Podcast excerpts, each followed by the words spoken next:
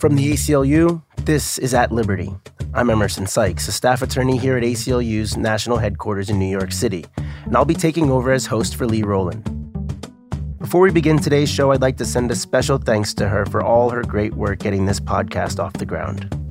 Today, we're joined by Brian Hauss, a staff attorney at the ACLU working on free speech and the right to protest. In multiple states and even at the federal level, new laws seek to stop people from participating in political boycotts aimed at the state of Israel. Brian has been leading the ACLU's work in challenging these laws, and just this month argued against one in Arkansas. He's here to help us understand what exactly all this means and why it's an important civil liberties issue. Brian, welcome to the podcast. Thanks for having me, Emerson. I wanted to start for our listeners who are less familiar with this area. What is the Boycott, Divestment, and Sanctions Campaign? So, boycott, divestment, and sanctions campaigns are basically political protest campaigns that are designed to encourage businesses and other groups to get the Israeli government to change its policies, specifically with respect to Palestinians. And these campaigns have three goals that kind of unite the disparate boycott campaigns themselves. The first goal is to seek equality for Palestinians and Israeli citizens living within Israel. The second goal is to end Israel's occupation of the Palestinian territories. And the third goal is a right of return for all Palestinian refugees. How centralized is the BDS campaign? Is this one organization or is this something that people are engaging on an individual basis? There are a number of organized BDS campaigns that are promoted by different groups, like the U.S. Campaign for Palestinian Rights and Jewish Voice for Peace. And people often participate in those campaigns to varying degrees. So some people are members of these groups and regularly write petitions to their members of Congress, write letters to the companies that are being targeted as part of the boycott, participate in days of action and protest against the companies. Other people take a more relaxed approach and follow the companies that are listed as boycott targets by these groups and refuse to buy those products. But they're all doing it in conjunction with this coordinated activity um, to express their protest of the Israeli government's actions through a refusal to purchase consumer goods and services promoted by companies that support Israel's occupation of the Palestinian territories. In addition to the BDS campaigns, there are a number of groups and individuals who participate in other boycotts of Israel or territories controlled by Israel. And these include groups like J Street or the Evangelical Lutheran Church in America. And many of them specifically target boycotts of the Israeli settlements in the occupied Palestinian territories and the companies supporting the occupation by operating in those settlements. In response to the BDS movement, what kinds of laws have you seen at the federal and state level? So, at the state level, starting around 2014 or 2015, we've seen a number of laws that would require state contractors to certify to the state government that they're not participating in boycotts of Israel. Um, so, for example, if you have a garbage disposal business that contracts with your local municipality, it would have to sign a certification form promising that that garbage disposal business doesn't participate in a boycott of Israel. Or if you're contracting with the local university, either as an adjunct professor or as a catering service, because the public university is a state entity, you'd have to sign a form stating that you are not participating in a boycott of Israel. And these certifications, do they apply retroactively? And also, are you allowed to participate in any of these kind of actions in the future, or is it just during the terms of the contract? So, what the contract usually says is that the contractor is not currently participating in a boycott of Israel and that it will not participate in a boycott of Israel for the duration of the contract. And this kind of resembles the old McCarthy era loyalty oaths. You know, what they require people to say is that I am not now, nor have I ever been a member of the Communist Party. And it's that sort of thing. So, like, I'm not doing this now, and I'm not going to do it at all for the duration of the contract. At the federal level, there are two bills that are really at issue here. The first is the Israel Anti Boycott Act. And this is a bill that would make it a crime to participate in boycotts of Israel if those boycotts are called for by international governmental organizations like the UN Human Rights Council. Another bill called the Combating BDS Act would say that any state law requiring contractors to certify that they're not boycotting Israel is not preempted by any federal statute. And that basically means that there's nothing in the federal statutes that would stop states from enacting these laws. What the Combating BDS Act can't do is negate Americans' First Amendment rights. Congress can't legislate that away. And so, it, although it would encourage states to continue passing these unconstitutional laws, the laws could still be struck down in court on First Amendment grounds. So, is it the case that the states are somewhat leading the way on this and that the federal government is then trying to cover them on the backside? I think they're operating on two different levels and they're operating kind of in tandem. It is true, I think, that the states started first and they were the first ones to pass these boycott certification laws. But the Israel Anti Boycott Act imposes a different kind of penalty. It imposes a criminal penalty that would apply to any organization or company in the United States. And so it's much broader in that respect than some of the state laws. And this trend you said started around 2014, is that correct? Around that time, yes. And why then? Who's behind this? To what extent do we understand where these laws have come from? It's hard to speculate about exactly why these laws developed or exactly where they came from. I think with respect to the state laws, it's pretty clear that they're all coming from one place. Many of the state laws have exactly the same language, they have exactly the same legislative findings, and they were passed at roughly the same time, which suggests that there is some sort of coordinated push going on. At the federal level, we know that AIPAC is a big sponsor of the Israel Anti Boycott Act, so we know that that's where that particular bill is coming from. But I think, regardless of where these laws are coming from, they all violate the First Amendment, and that's really the key issue here. Maybe taking a step back, can you talk a little bit about the clients that you're working with and the kind of impact that these laws have had on them? We've represented clients in four separate cases now in Kansas, Arizona, Arkansas, and Texas. In Kansas, we represented Esther Koontz. Ms. Koontz was a member of the Mennonite Church, and she also works for the state coordinating teacher training conferences throughout the state of Kansas. And Ms. Koontz saw several uh, presentations on Israel's actions with regards to Palestinians, and she felt that there were serious human rights violations at issue. And so she decided to boycott Israeli consumer products to express her protest of the Israeli government's actions. And she did this in conjunction with members of her church. Um, at the same time, she had been selected to participate in the state teacher training program. And after she'd done all the training, after she'd done everything to be certified to participate in this program, they said, There's one more thing you've got to do. You've got to fill out this form promising that you're not going to boycott Israel. And she wrote them back and said that that's going to be a problem. I, I am boycotting Israel. And then they said, we can't pay you. So, just to be clear, these certifications apply to people's private activities, not just in their official capacity or through their businesses. But if you're, a, as a private citizen, boycotting Israel as a part of a social group or a religious group, that precludes you from engaging as a private entity with the government. Is that correct? It's kind of complicated. So, usually, when you sign these anti boycott certification forms, you say that you, the contractor, will not participate in any boycott of Israel, regardless of whether or not it's part of your contract. So, any activity you do, you can't boycott Israel. In many cases, people will sign these forms in their individual capacities. So, Ms. Koontz was signing the form in her individual capacity. Or if you operate as like a solo business and you don't have an independent business set up, it's called a sole proprietorship, then you sign the form in your individual capacity. And then that restriction clearly applies to all your private activity. So if you privately boycott Israel, the form would prevent you from doing that. In other circumstances, people will sign the form as a company. And so an example of this is our client in Arizona, Mik Jordahl. Mik Jordahl runs a one person law firm, Mik Jordahl LLC. Many lawyers do this, they incorporate a separate business entity to administer their legal practice. And that is the entity that was required to sign the anti boycott form in Arizona. And so, what the anti boycott form was saying was that Mik Jordahl's company his law firm could not participate in a boycott of Israel as long as it was doing that. It's unclear, though, if you run a one person business, you know, where your company ends and where your private activities begin. I think the practical result is that if your company has signed a form saying that the company will not participate in a boycott of Israel, certainly the officers and directors and many of the employees of that company are going to feel that they can't participate in a boycott of Israel either because their actions will be attributed to the company and they'll be accused of lying to the government.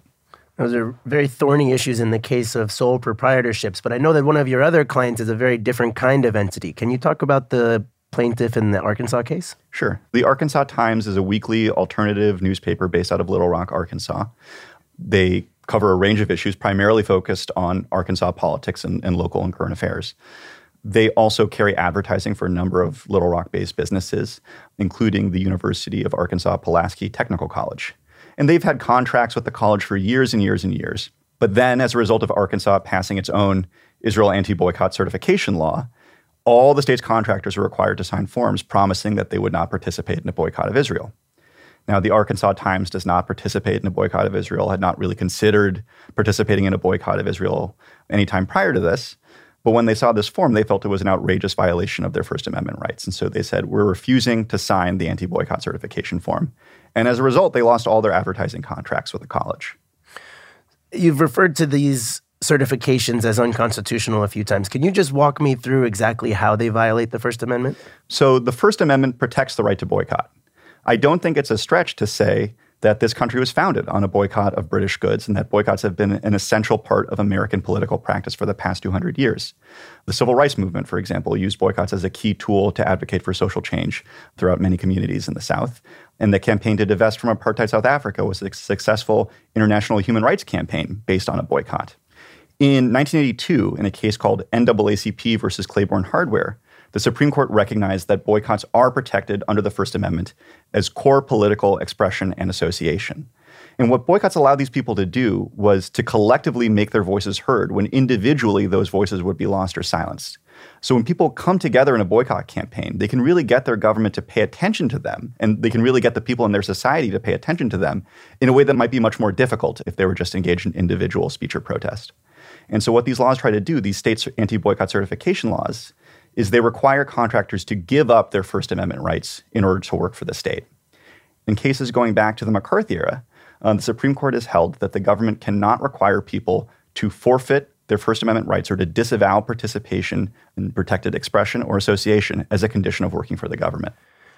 I understand that the Arkansas newspaper has worried that the signing of this certification might actually impact their independence in terms of their core mission uh, uh, as journalists. Can you talk a little bit more about what their interests are and their constitutional protections as a press outlet?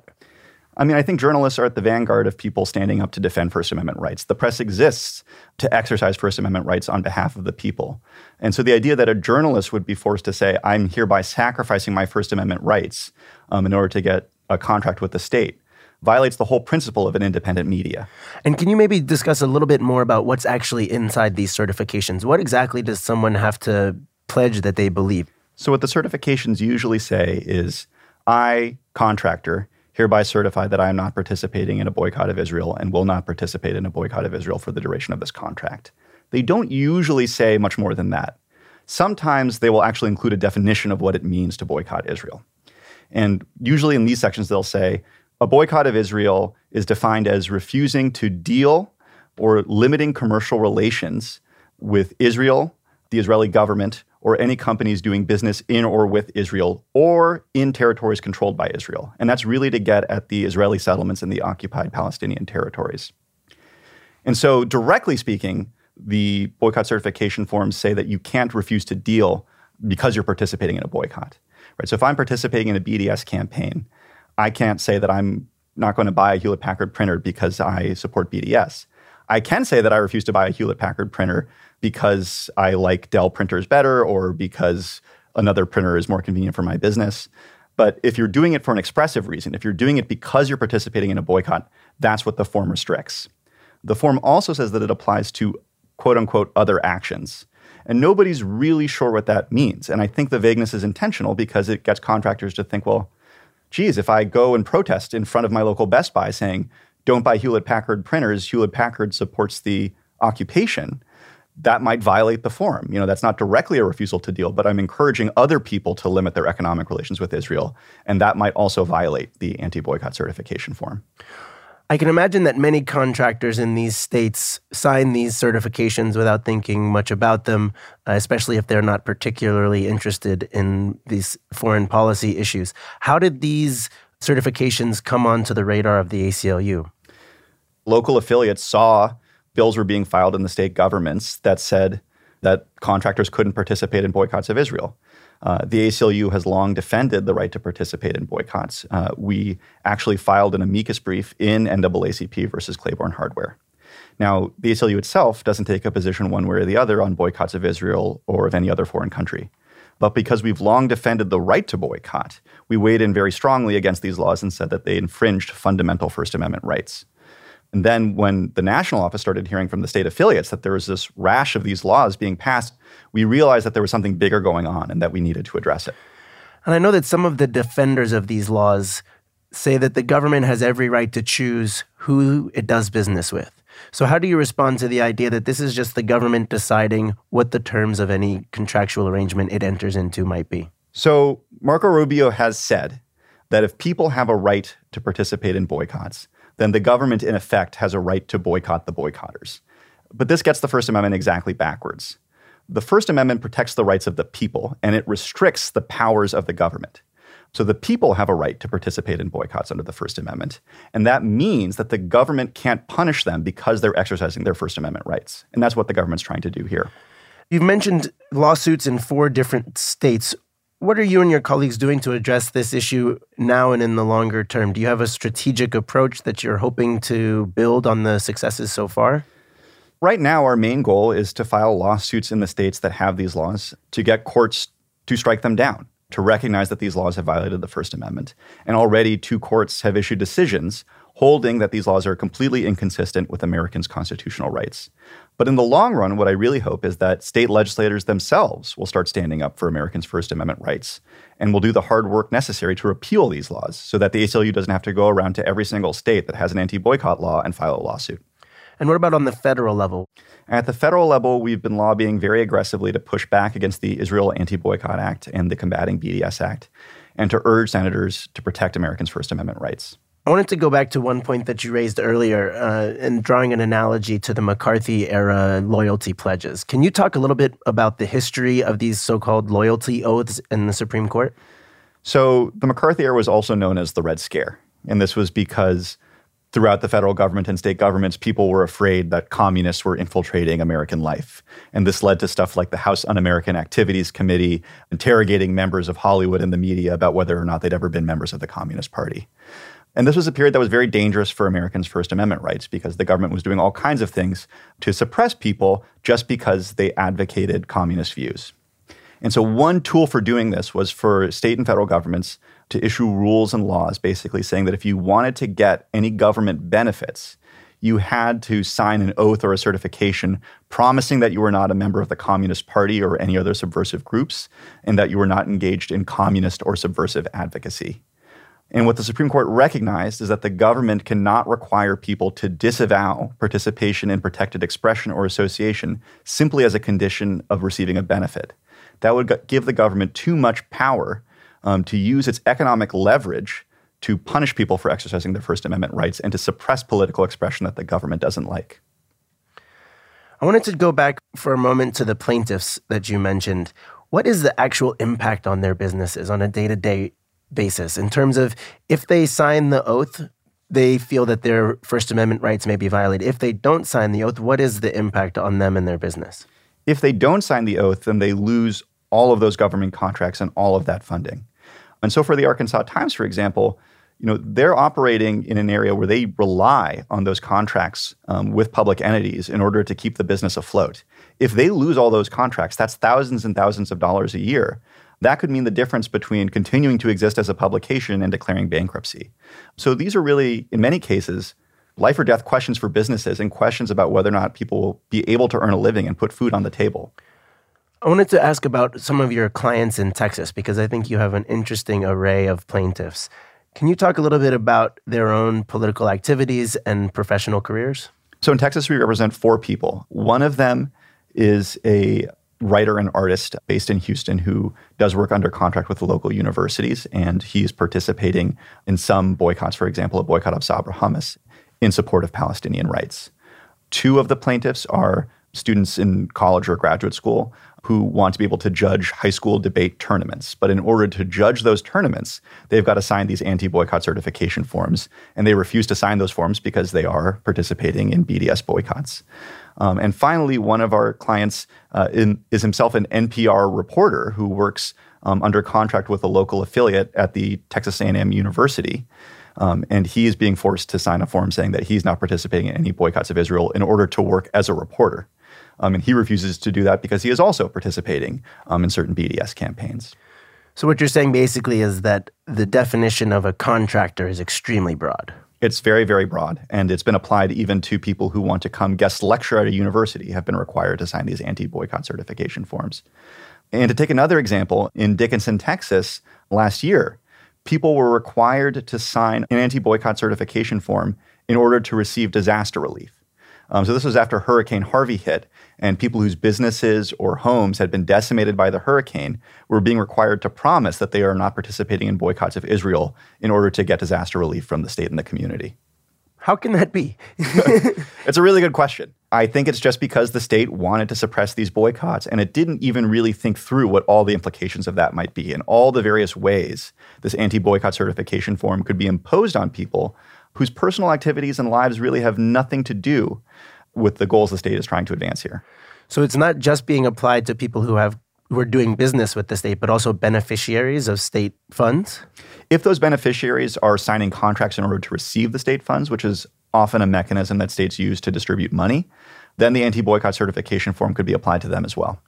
And one thing I noted among the plaintiffs that you described is that some of them are quote unquote activists who are engaging in debates around um, Israel and Palestinian people, but many of them are not. And we're just sort of caught up in this constitutional issue. Can you talk a little bit about the interests that are involved? What I like to say is you don't need to be a communist to object to a loyalty oath, and you don't need to be boycotting Israel to see what's offensive and un American about an anti boycott certification form. And that's exactly what's going on with our client, the Arkansas Times. You know, they're not participating in any boycott of Israel, but they think it is fundamentally unconstitutional to make them forfeit their First Amendment rights in order to get government contracts. In the cases you've mentioned, can you give us a sense of what the government's arguing in terms of the constitutionality of these laws? The government usually makes three arguments to defend these laws. The first argument the government makes is that boycotts aren't protected under the First Amendment. And there, I think the government's running up against the Supreme Court's decision in Claiborne Hardware Company, which pretty clearly establishes that boycotts are protected under the First Amendment. The second argument the government tries to make is that even if boycotts are protected, the government shouldn't have to subsidize boycotters' activities. But the key point here is that the government cannot condition benefits on people's independent expression.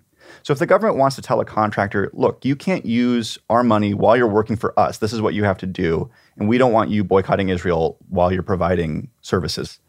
What the government can't do is say, when you're off the clock, you also can't be boycotting Israel then.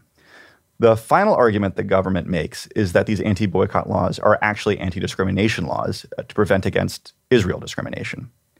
The first thing I should point out here is that Israel discrimination is not a traditionally recognized form of discrimination that civil rights laws are meant to advance. Generally speaking, civil rights laws are meant to protect individuals and people in the American public who are going to places of public accommodation, who are trying to get jobs, who are trying to get housing, and it's meant to prevent the people providing those jobs and housing and stores from discriminating against people based on their protected characteristics like race, sex, sexual orientation, gender identity, etc. Those laws have not traditionally applied when people are saying, I'm boycotting a business because I disagree with that business's practices. And they've not traditionally applied to people who are boycotting foreign countries. It would be very easy to just define any boycott of a foreign country as nationality discrimination against that country. What the courts have recognized is that there is a fundamental right to participate in these consumer boycotts. And simply framing a law as an anti discrimination law to protect the boycott target cannot be used to erode those fundamental First Amendment rights. But what many defenders of these types of actions will say is that the BDS movement is itself discriminatory and point to examples where advocates for BDS have made anti Semitic comments in particular. How do you respond to the allegation that these laws are trying to fight anti Semitism? So, the first thing I should point out is that the BDS National Committee has made clear that it condemns anti Semitism as well as all forms of racism. But it's not my place to speak for people who participate in BDS campaigns. I'm a First Amendment lawyer.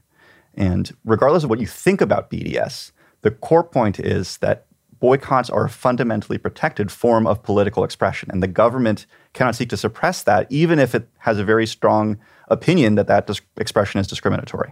Could the government have a certification that said that you will not participate in any racist or misogynistic activities? What the government could do is say that you're not allowed to discriminate based on race or sex or sexual orientation in hiring, in places of public accommodation, et cetera. What the government cannot do is say that you will not engage in any racist or sexist speech in your spare time. That would be limiting Americans' free expression rights. So, if you had to guess, looking forward into 2019, where do you see this issue moving uh, in terms of the trend? In 2019, I think I'm heartened to see that more and more, not only federal courts, but now elected representatives are standing up for Americans' First Amendment rights. We've seen a number of senators and members of Congress stand up affirmatively and say, I'm not going to support any bill that restricts Americans' rights to boycott. And I think that we'll start to see that in the state legislators as well as people become educated about this issue and realize that wherever you stand on the Israeli Palestinian conflict, the right to boycott is a fundamental First Amendment freedom that our government should not be trying to restrict. Thanks very much for coming in today, Brian. We really appreciate your insights. Thank you for having me. That's our show for this week. Thanks for joining us. It's been a pleasure to serve as your new host. Please subscribe to At Liberty and be sure to tune in next week.